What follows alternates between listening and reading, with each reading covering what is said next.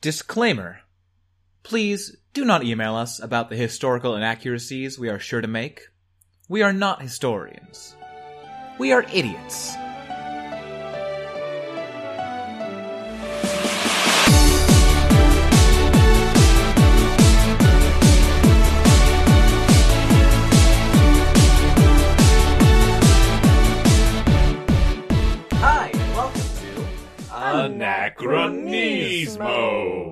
I'm Max. I'm Jackie. I'm Noel. Uh, and we were going to have a special guest this episode, but they unfortunately could not make it last minute. So we're going to have them on in a future episode. And this one, we're just going to have uh, two stories instead of our usual three. Um, my story is about how spices were used in diets and medicine uh, historically, in Europe at least. Uh, mine is going to be a continuation from last week's story because I found a very uh, intriguing uh, deception tactic used by the uh, the British during World War II called Operation Mincemeat. Oh. What uh, was it about meeting some mints? No, Was it about spicing up their war? no, but there was some preservation going on. Of meats? Ah, well, if you consider human meat, then yes. We'll get to that Pickle. later. Wait, did someone get pickled again? Yeah. Oh, uh, not quite pickled, but Kind of pickled. kind of pickled. Uh, I'll get us started. In Europe, from the 1400s to like the 16, 1700s, the Galenic system was what we would call conventional medicine for the time.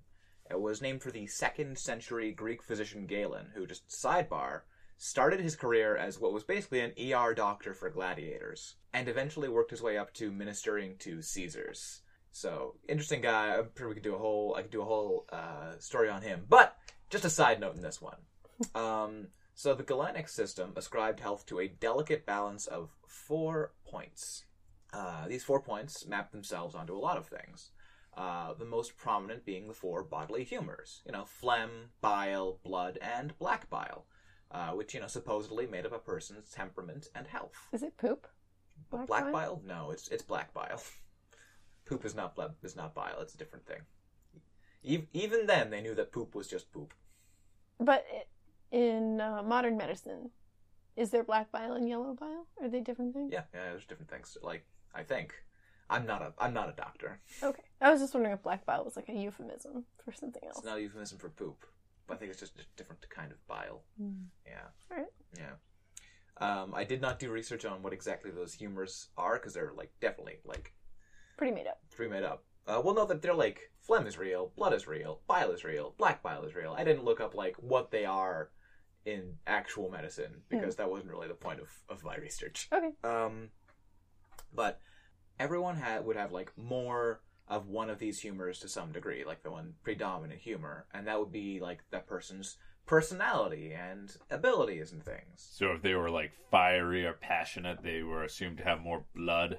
No, actually, fiery or passionate was um sorry, sang- so blood was the sanguine humor, which is optimistic. If you're feeling really optimistic, you got a shitload of blood.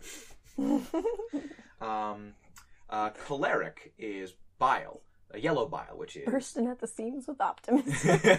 Yeah. Well, you know, just soldier on the battlefield looking at all the blood. It's like, I think I can make this. I think I can pull through. now he would be feeling bad because he lost a lot of his blood. See? Ooh. Yeah. I bruise so easily. This is going to be a great day. Looks like the body's half empty. So yeah, they would be sanguine, lots of blood, optimistic, choleric, yellow bile, irritable, phlegma- phlegmatic, lots of phlegm, calm, or melancholic, black bile, sad, Okay. depending on what was their most prominent humor.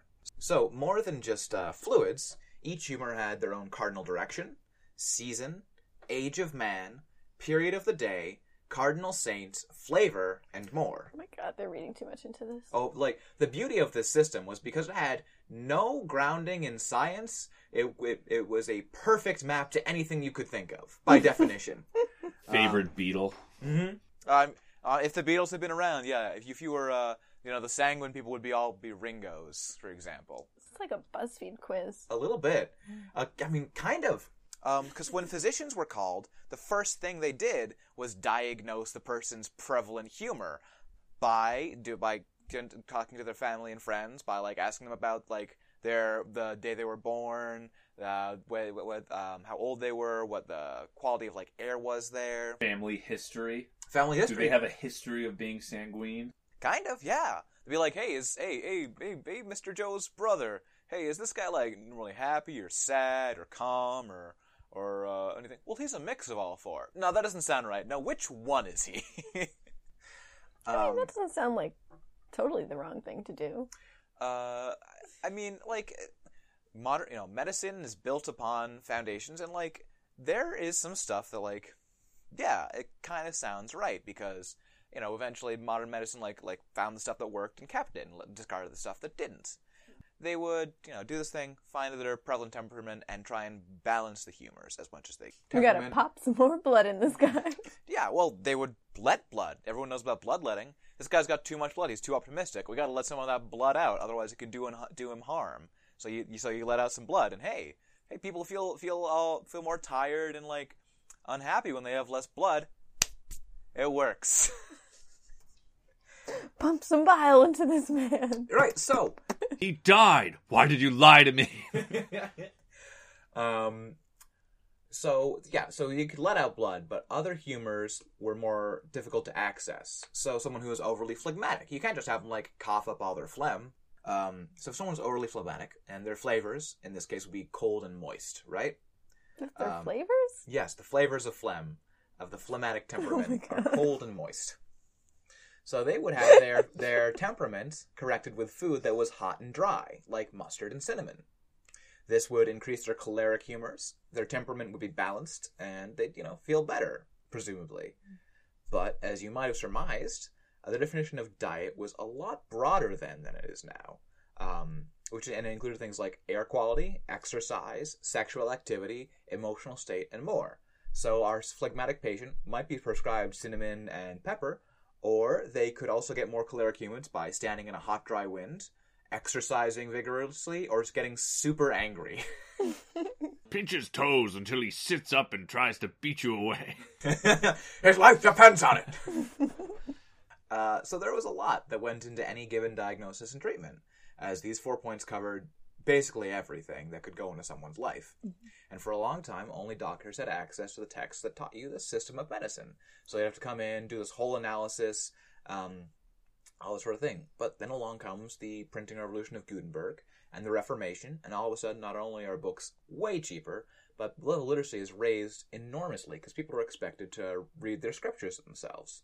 Um, so from the 1470s to the 1650s, the market is suddenly flooded with you know Bible pamphlets and shit, but also diet books. And much as we like watch our carbs and sugar today- today, health-conscious people became obsessed with balancing their dietary humors. So like there were diet books over the time that were like, oh yes, well if you're going to be cooking fish, that's dangerously moist and wet. And since most of what everyone eats in Europe right now is fish, make sure to pepper it. Pepper it squarely, or else you'll die. but yeah, there was uh there was uh, like the line between like cooking and health, they get like super blurry and like the people didn't have time to like balance everything and how you know how how could they figure it out? Like chicken, for example, to take an example, might be too sanguine because of its airy temperament. So you couldn't eat it in the spring because you'd get too much blood and die. uh, so um, pepper might be too fiery um, if you are a phlegmatic person. Turnips might be too dry and cold for an old man with a young wife. Um, it's a specific example I found, and yes, it's gross. Um, so the diet guides like had solutions to all of this. Um, Though the specifics sort of vary from author to author because, as this you may realize, this is all just fucking completely made up with no testing behind it. So the most frequent advice, like I mentioned with fish and pepper, is to use the appropriate spice to temper a dish with the appropriate seasoning to make it digestible. Oh, sidebar. So you know how I talked about how each uh, humor has its own cardinal season? So the obsession with those seasons is the root of our word seasoning today. And similarly, in Portugal, they still use the verb temperar for to season because they would temper a food with the appropriate spice. yeah. So, uh, for example, uh, oh, I already said the day, yeah, you tempera fishes dangerous moist wetness, moist and cold with hot dry pepper. Um, so having an adequate supply of pepper was seen as a public health thing in Europe. So a lot of like spice corporations use that to be like we're to use that to build pepper monopolies and really like get hand over fist the price of pepper up. Um, if you wanted a more careful adjustment, you could combine different spices for the right balance. Pepper was seen as more hot than cinnamon. Cinnamon was seen as more dry than pepper. So you put them together, you get a little more, more nuance to your to your spicing. So yeah, they had they had dishes like cinnamon pepper fish, which today sounds fucking crazy. I'm not gonna knock it till I try it. Yeah, I, I find I found some recipes that I kind of want to check out. Get those humors back in balance. Look, man, I've got way too much blood. um, Wait, which which recipes do you want to check out? uh, well, so there's this um peppered fish, which peppered and cinnamon fish, which looks interesting to say the least. It's like pepperfish is normal. Hey, what cinnamon fish? I don't know. I've never thought about it before. Yeah, I, it's it's weird. It's been around for centuries. It's, it's ancient wisdom, Jack. You gotta try it. I will. Tell me when you're gonna make it, and I will be Okay, there. I will bring a side salad. Um, so most of the recipes I dug up for this are crazy ones, which you wouldn't eat unless you were like suffering from the plague. And I'll get to those in a minute. okay, Um, that's what I want to hear. I know I'm getting there. so you could also use uh, more cheaply available garlic or salt, but if you're of the upper classes, that wouldn't do it. Uh, so as we all know, my favorite subject is nobles have too much money. Yeah. Uh, in the and in, in the view of the world at this point, nobles and commoners aren't just different because of their wealth; they're physiologically different. So food that's good for commoners would make nobles sick, and vice versa. So hence, nobles would turn to finer foods and, frankly, crazier medicines to cure them. An Italian nostrum for soothing the heart uh, included gold, silver, pearls, emeralds, sapphires, and other precious stones. Like eating them? oh yeah. Eat some Along, rocks. along with cinnamon, cloves, aloes wood, saffron, cardamom, amber, coriander, cloves, camphor, and musk, which were then ground, mixed with sugar, and taken in wine. If you're like, we got like uh, some heartburn, just eat a bunch of pearls. He didn't make it. You know, spices do have medicinal properties and stuff, Mhm. but I can't imagine what like eating emeralds and pearl dust would do to you. Some pretty glittery poops. Well, we wouldn't understand because we're not the rich Mm-hmm. nobles. That's true. We're the common people. We, if we tried to eat that, it would just make us sick. No, best for us to stick to some thick soups and for the nobles to eat diamonds. um, but that's not even the weirdest one I came across. The weirdest remedy I came across is a cure for the black plague called badger powder. Mm. Guess? Can anyone guess why it's called badger powder? You keep it in a pouch made of badger pelts. Nope. Wrong. You get a giant blender, throw some dehydrated badger in there, turn into a little badger powder. No one would eat it, so you need to get a servant to badger you repeatedly to eat this thing So because it tastes so bad. Mhm, no. So far, Noel has been the closest. Um, Giant blenders. Almost. In a letter written in 1430, uh, the doctor of King Duarte of Portugal instructs him in how to um, create this fucking crazy medicine. First, you get a badger drunk on wine, filtered through camphor and blended with a compound of gold, Blender. seed pearls, and coral.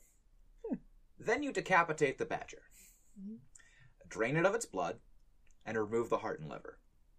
You mix the blood with two ounces of cinnamon, one ounce of pepper, half an ounce of verbena, a quarter ounce of ginger or saffron, an eighth of an ounce of cloves, a thirty second of an ounce of myrrh, a sixteenth of aloe, and a sixty fourth of an ounce of fine unicorn horn Mhm. and then dry it out under a slow sun. Then you stir two ounces of the badger's pulverized heart, liver, and teeth in. Then, to serve, dissolve it in wine. Once the patient drinks it, they have to lie down, cover up really warm, like a lot of blankets, and then sweat for six hours without sleeping, eating, or drinking. After that, they can only drink cold water and wet bread. Uh, if the plague persists, you get then bleed them from their leg or arm. This just sounds like torture before they die. Yeah, it's pretty bad. And it takes a long time. But that's how you cure a king of plague.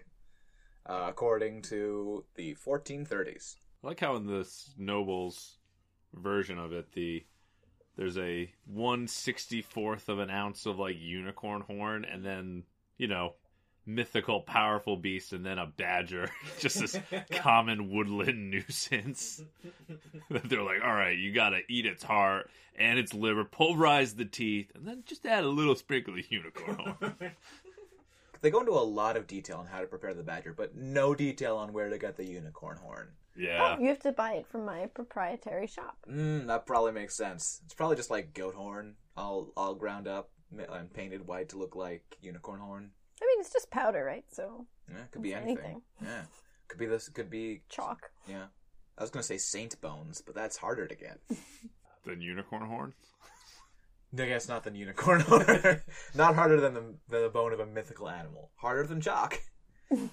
uh, so other uses for spices included um, women would use spices to dry up their complexions, um, uh, which a lot of uh, preachers of the time railed against and said that it could cause miscarriages if women uh, mixed cinnamon in with vinegar and drank it in order to dry up their complexion. It's not specified what drying up your complexion is, but I imagine it's the same it is, as it is these days, like zits and such. Um, men would obviously use them as virility cures because everything in history we have tried to use to get our penises to work. Get that badger. Interestingly, bachelors and priests were supposed to avoid spices and uh, eat lots of lettuce, which was cold and moist, uh, so that they wouldn't have an inappropriate balance of humors, but they would have no way to exercise from them. Lest they come, they fall into the temptation of eating a badger. Going out for a night on the town.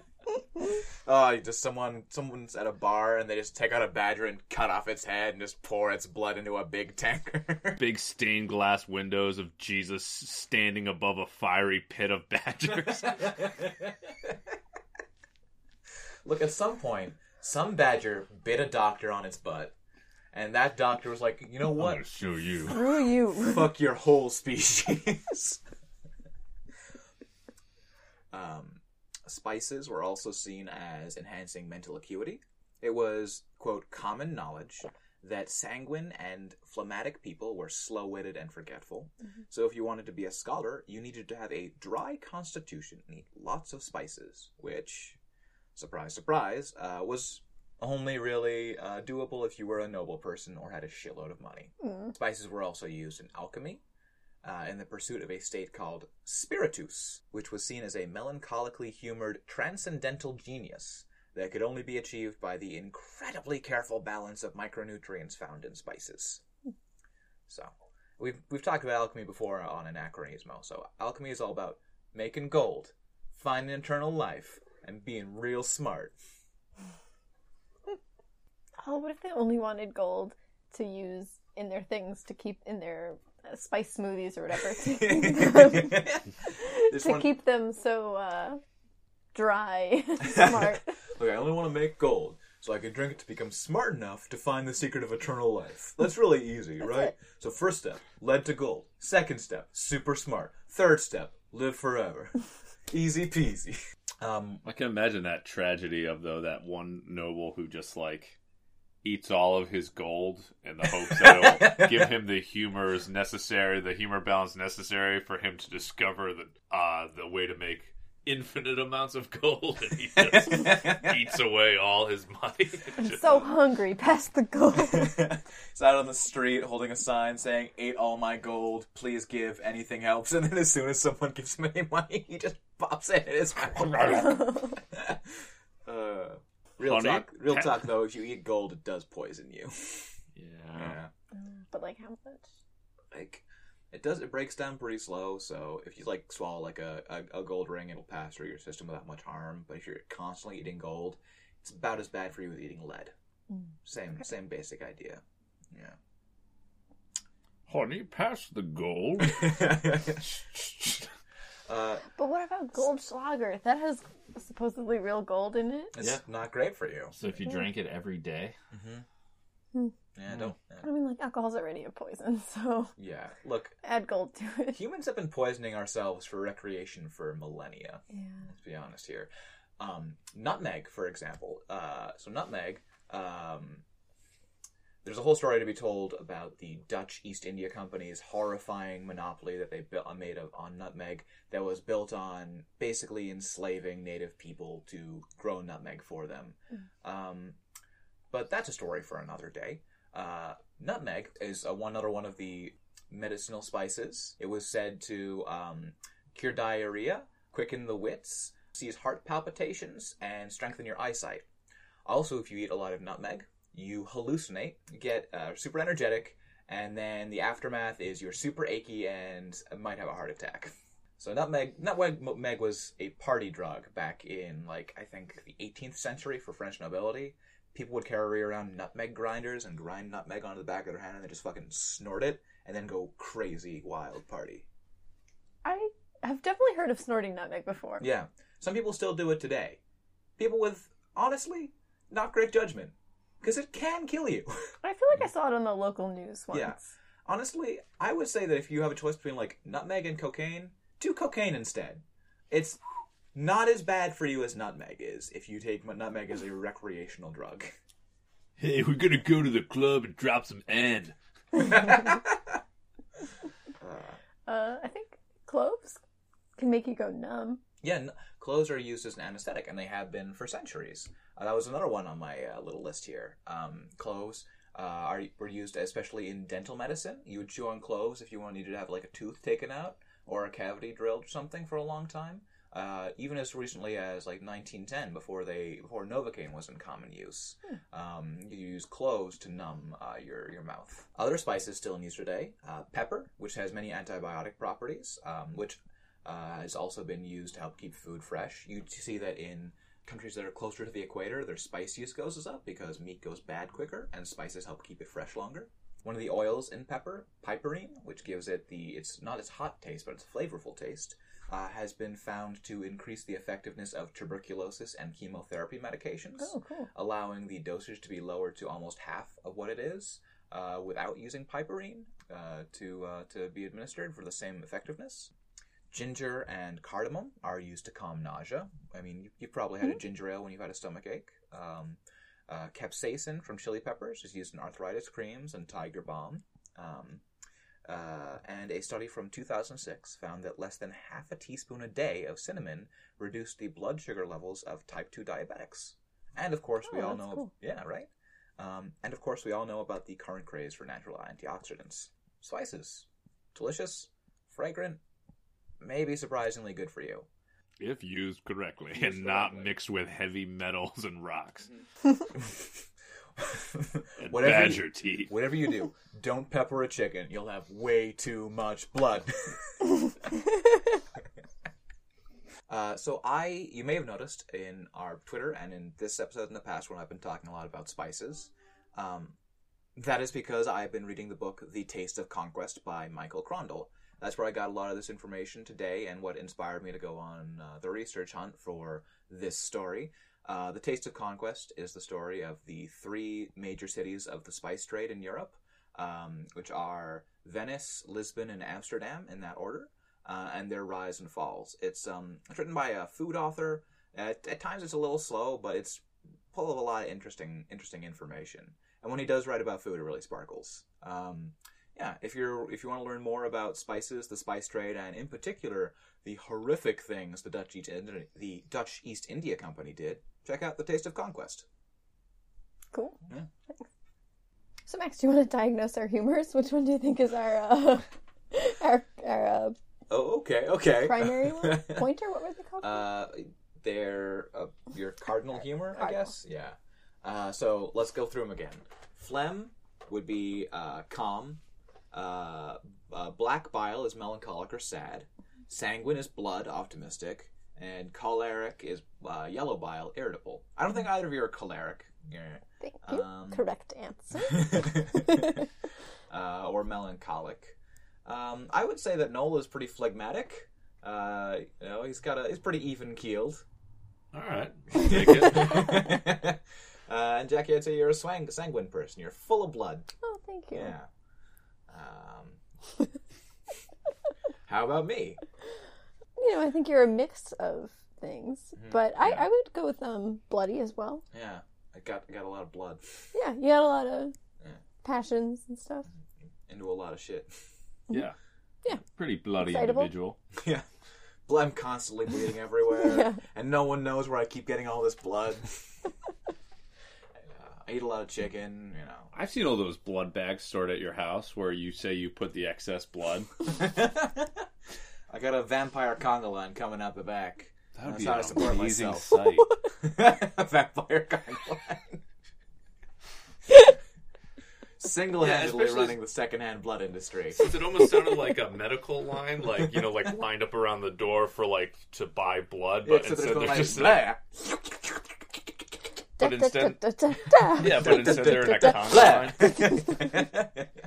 What? Yeah, but instead they're in a conga line mm-hmm. instead of a. That would be a cool way to wait in line for something. Yeah, you wouldn't get tired of it at That all. sounds so stressful. Like if I the was waiting midnight for release something. of like the new iPhone, if everyone in line just you know grabbed the hips of the person in front of them and Did just the conga and just conga into the Apple drank a store. bunch of blood. I feel like this would turn into one of those contests where it's like the last person to keep their hand on the car wins the car. Just people get so irritated from the constant Mm. They conga. get very choleric, congaing. and then then they would have to have something more phlegmatic or melancholic to, to even them out, Like right? the new iPhone X. So, you- so you get in the conga line, conga through the store, get irritated about having to conga so long, eat some fish. salt rains down, salt and pepper rain down from the ceiling. Okay, now you're back to being too choleric. Now that's that's that's, that's a problem again. we got some hot wind going through. Man, Best Buy is weird now. Best Buy really sold out, man. Why do they make you eat a thing of lettuce right before you walk in? They say it's for customer interaction. I don't know. so, uh, speaking of spices and the mixes thereof in your food, Yeah. what was Operation Mincemeat? Well, I will start off by saying that it had nothing to do with spicing meats with like either spices or dried fruits. So to it's just a- plain badger. It was just plain badger. It is about the British uh, planting information on a dead badger and tossing it into the enemy's uh, intelligence agency. No, the just cut that. Just cut that. All that. That was dumb. Not cutting a single part. Um, Every word's going in. So Operation Mincemeat was a disinformation uh, strategy that the British used in World War II. Um, the operation was to uh, plant false information uh, for the Germans and the Italians that they were going to be attacking in Greece rather than an invasion of Sicily. Now, the means that they used to disseminate this information Oh, um, pies with Big. little little uh, little letters inside. Like a fortune cookie. just leaving a pie on a windowsill, like this opera intelligence base, mm, or like in a house right outside the intelligence. I hope no Germans steal this hot fresh pie. That's where the Georgie Porgie rhyme came from.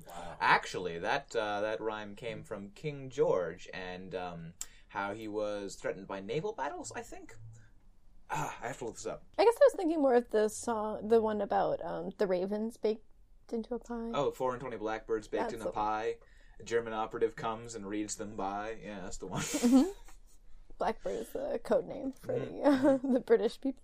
the, the whole British people. ba- baking British people into a pie, and then the Germans come and take them back to their base, and they all hop out and Yeah. like start shooting guns. Yeah. Like a Trojan horse.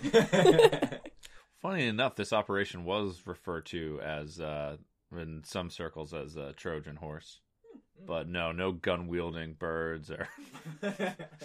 Although, yeah, now the story's never going to live up to this expectation. no, of this tell us. armed. it's like, all right, all right, birds, we're going to arm you and send you into enemy lines. There's only 24 of you, and there's millions of them. But this entire war is in your hand. Oh, damn, we baked them into the pie. they were supposed to go in afterwards. Make it into a children's rhyme. No one will know.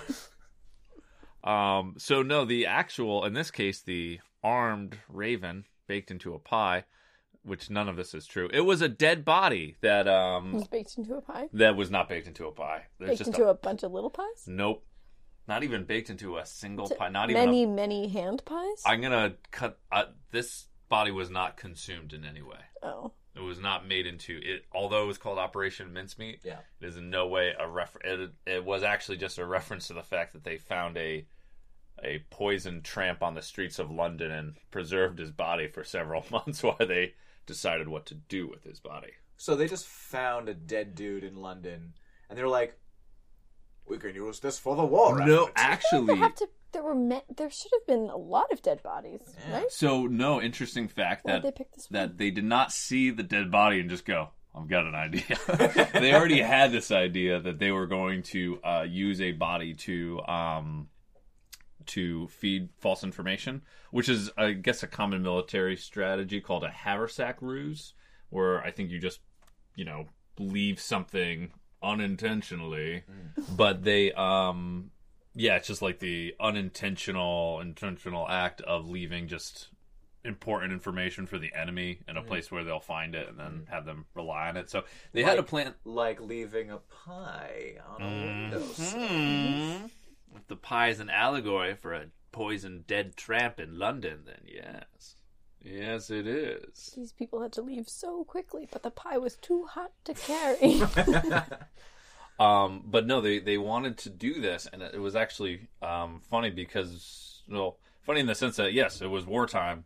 There were a ton of casualties that they could have used, but the coroner in London said like, no, we can't. Like, we can't just give you the body. Like, there are families that would claim this body. Like, they all have to be accounted for. And so they were just like, all right, well, the first one that shows up that has no family, no one's going to put any claim on it, we're going to use it. And it happened to be a tramp called, uh, it's Welsh, so I don't know if I'm pronouncing this first name right, but Glyndwr Michael. Um, it's a G L Y N D W R.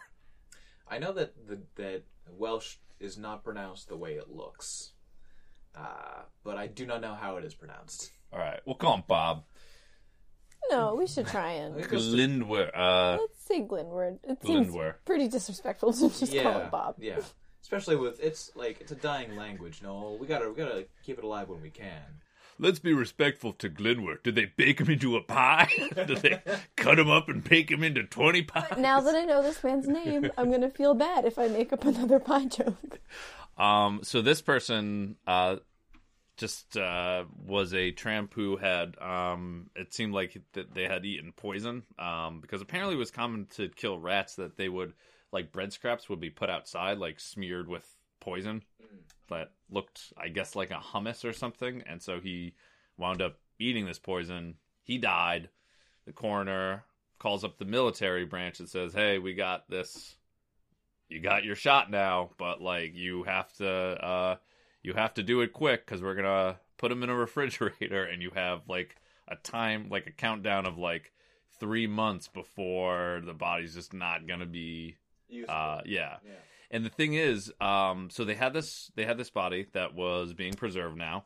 They knew that they were going to uh, put um, papers on this body, not only um, military papers, but they were going to put like faked scraps of personal information, um, just to give like pretty much create a character, like create this uh, this um, like a uh, acting captain. I think his the name given was an acting major William Martin was going to be this person's name, and it was going to be filled with all this uh, like war letters from family members, as well as uh, like a container of uh, military like just plans to invade Greece. So they had this countdown, and they had to determine when and where they were going to have this body wash up on shore. So they picked that they were going to do Spain uh, for several reasons. The first is that uh, Spain um, was relatively neutral in the war, but they would um, they sort of had a uh, relationship with German intelligence that they would so, like oftentimes share information if they came up, upon it. But the second one, and the one that was I found most fascinating is that part of the reason that they wanted to um, have the body discovered by the Spanish is that a lot of them uh, are Roman Catholics, and uh, at the time they uh, would not do overly extensive autopsies on bodies um, out of like respect for the dead. Not to say that people who are not Roman Catholic don't respect the dead, but it was just like a cultural, uh, just a cultural aspect that unless they absolutely needed to, um, autopsies were not as uh, or autopsy and forensics were not as invasive. So they decided that they were going to drop this uh, Glyndwr or acting Major Williams Martin off in Spain. Yes. You know what they say? The Glenduair in Spain falls mainly On the a shore. I wonder if it'd also You're- be helpful to have like translate potential translation errors to make anything that seemed a little too obvious Mhm. kind of covered up by all the translation. what do you mean? Like if if someone from Spain saw found this body and Mm-hmm. read this paper, translated it from English to Spanish, then they told the German guy and they had to translate this Oh, thing that was English to Spanish to. German. Yeah, and then you like lose some of the suspicion because you're like, oh, that's kind of weird, but maybe it was just a translation error. Mm-hmm. Like the fake operation is in Sicily gets like uh misinterpreted as like the not fake invasion will be taking place at Sicily and they're just like, oh no. Why did we even mention Sicily? So when they created uh, this fake acting Major Williams's new identity, they filled his pockets with stuff that is called like what uh, deliberately for this like creating this backstory. So it's not just like wow, how convenient that this body just washed up shore with nothing on them but all these military plans. Like man, talk about convenient is that it is called pocket litter. It's just stuff that they line their pockets with. So there are all these like um they took a picture of someone who worked at um MI5 and took the picture as his fiance. They put a receipt for like an engagement ring and like uh, another receipt for an overdraft notice from his bank. he ruined himself to propose. um, yeah. And like a letter uh, from this fake uh, you know, person's father. Um, and they had uh, Man had so much to live for. He couldn't have died on purpose for this. and so much debt. except that overdraft. I don't know. Maybe he was looking for a way out. I think this was a suicide. He's gonna propose, then throw himself to his death. What a lucky suicide it was. Well, looks like we got those military plans. Someone write a letter to his fiance. Tell her what happened. Thanks. Um, but they also had to do. Uh, they wanted to create fake uh, officer documents, like identification documents, which of course necessitated a picture. Um, Would a Welshman ever be promoted to such a high thing?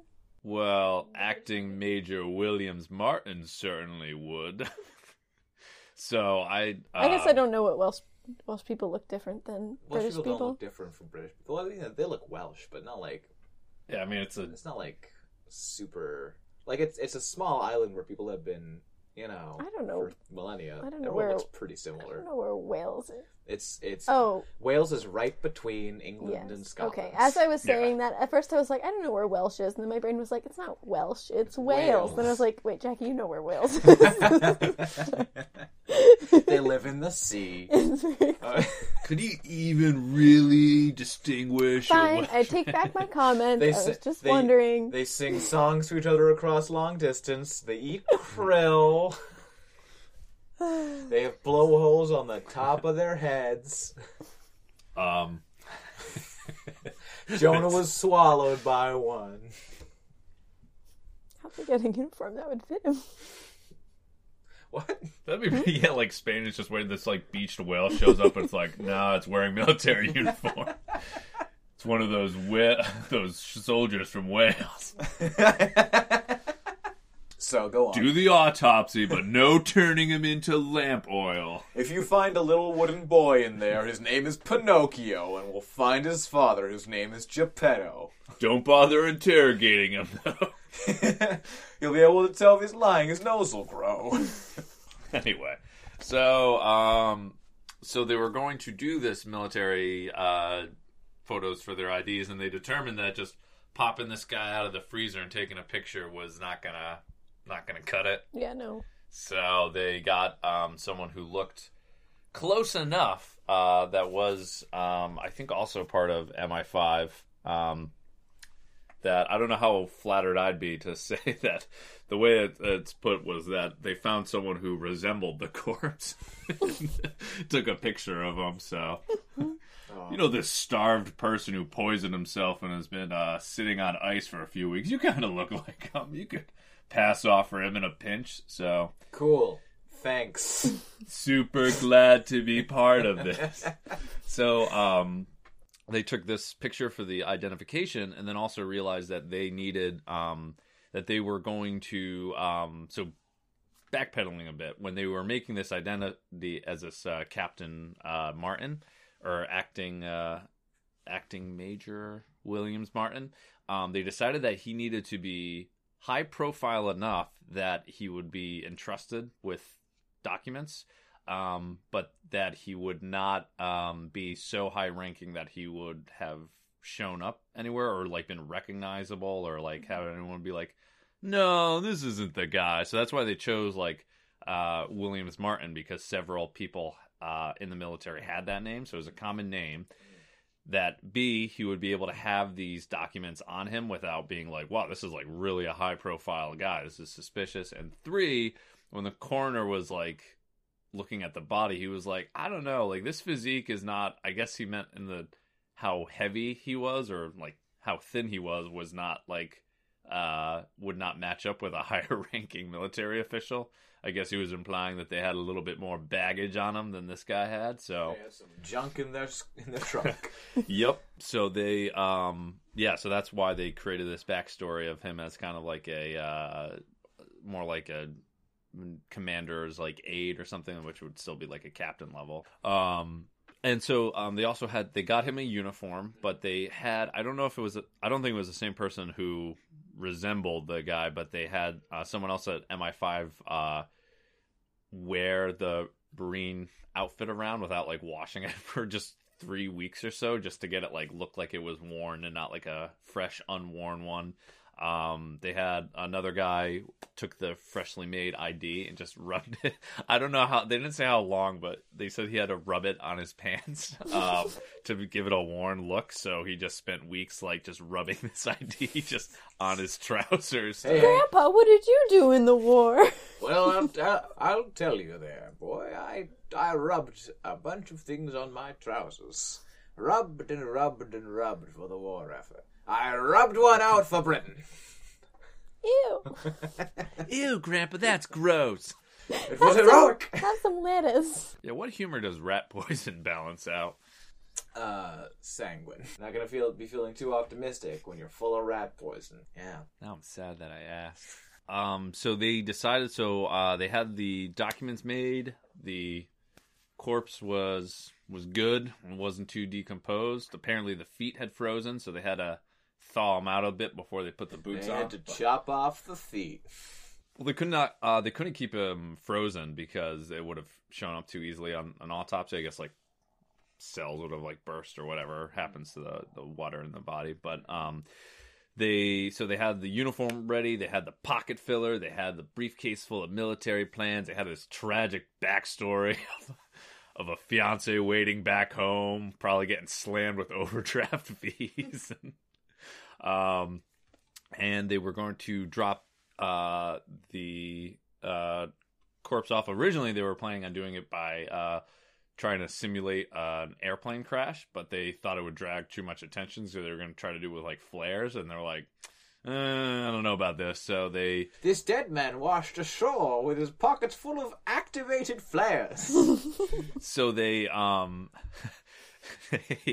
um so they decided to uh drop them off uh or drop uh the body off via submarine. So a submarine went along the coast and got uh fired upon. Um that did not have the level of detail for me to really grasp how they thought that this was like one person got killed on a submarine. I don't know that why they why this happened to work out but they pretty much had a submarine draw fire down the uh, the coast for a bit, and then they uh, just had the um, so they put the body in a canister of dry ice because apparently that sucks away oxygen, uh, releases a lot of carbon dioxide, so it wouldn't deteriorate. So they got this canister, popped it open, they threw the body in the water, and the uh, submarine propelling away from the area actually pushed the body towards the shore. And then the submarine went out a little bit further out, threw the coffin into the water, tried to shoot it with machine gun fire so it would sink, and it didn't work. So they had to throw plastic explosive on it to to cover up. I don't know why they didn't Why did they take just it. take it with them? I don't know. I don't know. That seems like it was an unnecessary. I think they were just like really bored, like, or or venting like a lot of frustration of having to bring a dead body with them and get shot at. Just be like, we're never doing this again. Destroy the container. Um, so uh, the Spanish uh, found the body. There was a f- fisherman saw the body, alerted the government, and so um, apparently because Spain was neutral, they had um, they had. Uh. Did they have to return the body to Britain? So yes, all right. So they they took the body and they were going to perform the autopsy. Uh, because Spain was neutral, they had um, there were members of German intelligence there. There was also a uh, a naval judge working for Britain who was in on the plan, um, who let the uh, the British know that the Spaniards had found the body. He also played a part in that he, uh, because it was determined to be a naval officer, it was going and he was made a- aware of it, and so the body was going to be returned. Um, but they first did the autopsy, in which it was cut short because this um, this naval judge uh, Haselden. Um, Nothing interesting in the feet. Just stop. no, li- yeah, literally just said that because of the heat of the day and the smell of the corpse, that the doctors should just uh, wrap it up and just not do any further autopsy, which I guess they were totally fine with, and they They're like, yeah, any, any excuse to stop smelling this awful smell. Oh got nothing to see here. Oh.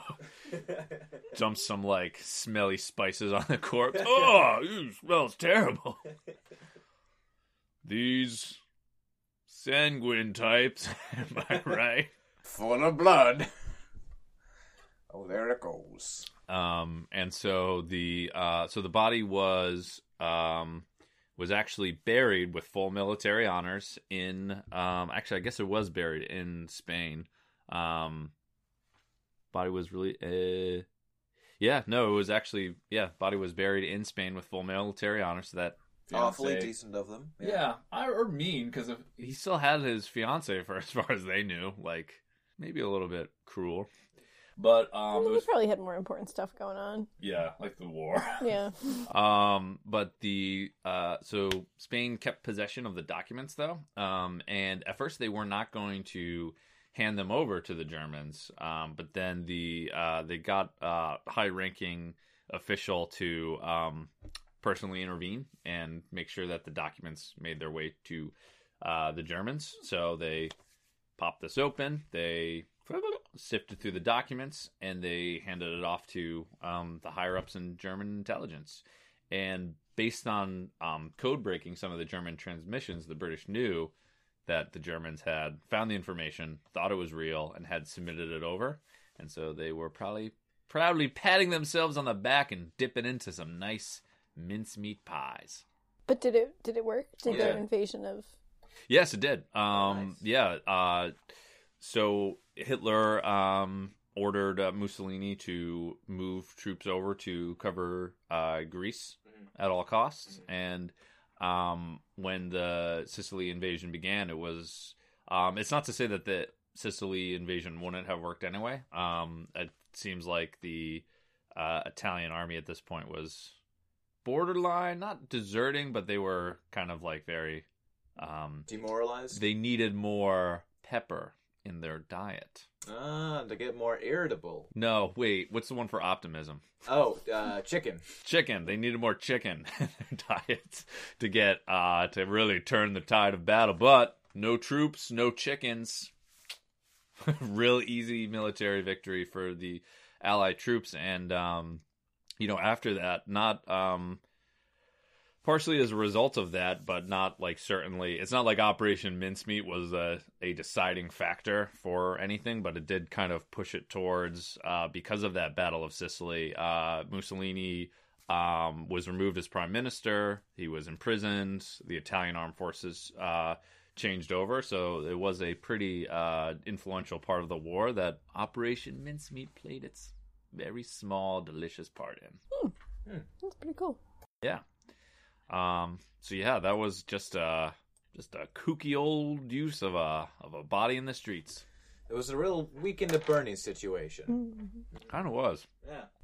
Except instead of putting sunglasses on a corpse and dancing him around to make it so that you can have a fun weekend at his pool house, and uh, instead it was putting a military uniform on him and uh, filling his pockets full of falsified military documents so that Hoping you the could. Spanish don't notice he's a whale. Yeah. just imagine like twenty people on the submarine just dragging this giant whale in a uniform, be like, "Oh, Jesus!" They're gonna buy it. Or it's like, "Hey, God, hey!" It's like, "Hey, MI5, we need to make this uniform look like it's been worn," and they just throw it on one guy who's just like spends a week just being like, "Ugh." They take a picture of the one guy. Hey, you look like you could pass for a dead whale. just like seven guys in this one uniform. Just like, ugh. Ugh. The one in the middle has to pee again. Ugh. Is there a talent show we could all play a long harmonica at? I'm really liking these uh these military strategies of just conf- confunding the enemy with um Just doing some really puzzling bullshit. yeah. I mean as impressive as like last week with the Ghost Army with um you know all the inflatable tanks and whole theater troops like look at what just one body, just one body dressed up or in a military uniform, a giant oversized 40 foot long military uniform could do. He had room for so many military documents. So much pocket filler. Letter from the soldier's father that just says,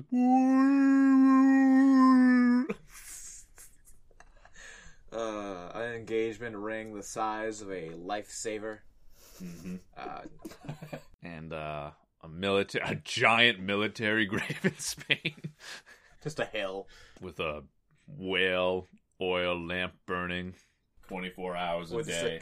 with uh, what you call it? A um, not a cable, a pump going straight into the ground, pumping that oil out of that whale. Oh. An autopsy report that just is like, wow, this whale drowned.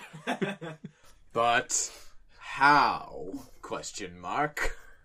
I don't think we could get. Say, I don't think we could just dump this whale out of a plane. this is so heavy. How would it get in the plane in the first place? We need to Operation Dumbo drop this whale. They toss the body ashore, and then they have like a two fighter plane that goes down like nearby, and they're like they compare to the skeleton. It's like, do you think you would have fit in there? He had to. Look, he's wearing the little pilot's hat. he was so brave. So, I think it's time for everyone's favorite segment. What if they met? What if they met? What if they met? Yes, what if they met? Let's find two things that could have met. Yes, what if they met? It's not as obvious in these two stories as it usually is, but what if they met? What if they met? Yes, what, what, what, what, what if they met? What if they met? I don't know if anyone could meet this Glyndwr guy as his role is in the story because he'd just be dead. Yeah. I mean, he didn't really do anything in this, so I guess the MI5 agents that were behind plotting this out would be the people. And Yeah. what if they met? okay. So what if these MI5 agents I like to think they would come up with an elaborate ruse and backstory for the people that they were curing of their humors. Because like all the humor stuff is made up too, just like this whole guy's life. Mm-hmm. They would have been great at it. Uh, well, I want you to be a phleg- phlegmatic person. So let's say that you're that you uh see here, you eat a lot of fish. How's that going? Yeah, great, great, great. Okay, next question. And you live in a cold climate and get rained down all the time. All right, more phlegm, more phlegm. Now we can go. What do you think a whale's humor is? melancholic. Oh, that's true. They are kind of. Yeah, the whales are naturally sad. Yeah. Need to feed them a bunch of pepper. What if the last badger badger met the uh, MI5 people? the last remaining badger on Earth. Yeah. Okay. Uh, well, they'd, they'd want to use it for some kind of military operation, obviously. So they'd probably dress up in little military fatigues and pretend it's a short, hairy officer. Oh, that's sad. That's like the Hartlepool monkey, though. Uh, yeah, but this time the badger's alive. Yeah, the monkey was too. Oh my god, it was.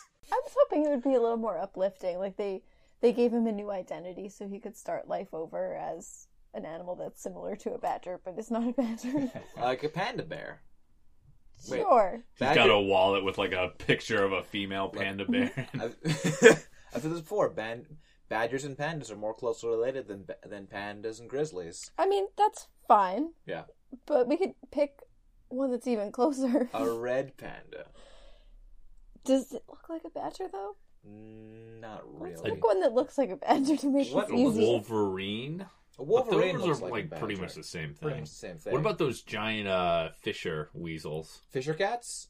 Are they called fisher cats? They're cats? called fisher cats. Yeah, Oh, yeah. They're like a giant, like badger. three thing. foot weasel. So we say it's a really like diseased fisher cat. hmm Yeah. The run to the litter. Yeah. So we would use the badger as a false flag operation against Dachshund's uh, country.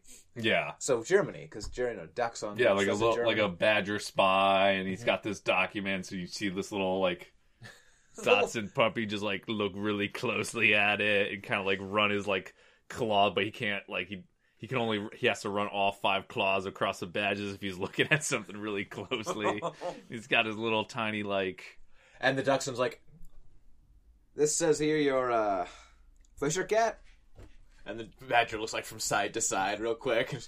yes, I'm a, I'm a fisher cat. okay. and we zoom out, we see it's like a human checkpoint behind them, but like it's like a little tiny miniature checkpoint next to the human checkpoint. There's like a human spy going through above, and like they're just just talking in little grunts and barks. And the little dog runs around, like trots around on his little paws all the way back around the car so he can open the gate. He presses it with his nose and it slides up. And the Badger badger just- walks through, like takes off his hat and wipes his little badger forehead and puts it back on, and then just burrows into the earth. That'd be so cute. well, that's going to do it for us this week. Um, once again, we are Anachronismo. Uh, you can find us on Twitter at, at a, Anac Podcast, uh, A-N-A-C Podcast. E- email us on Gmail. And uh, if you like the show, please leave us a review on iTunes or Podbean or Stitcher or wherever, because it really helps us find new listeners. Uh, and we would, you know, just love to hear your thoughts, and it'll make us, like, smile a whole bunch. We'll see you next time here on Anachronismo.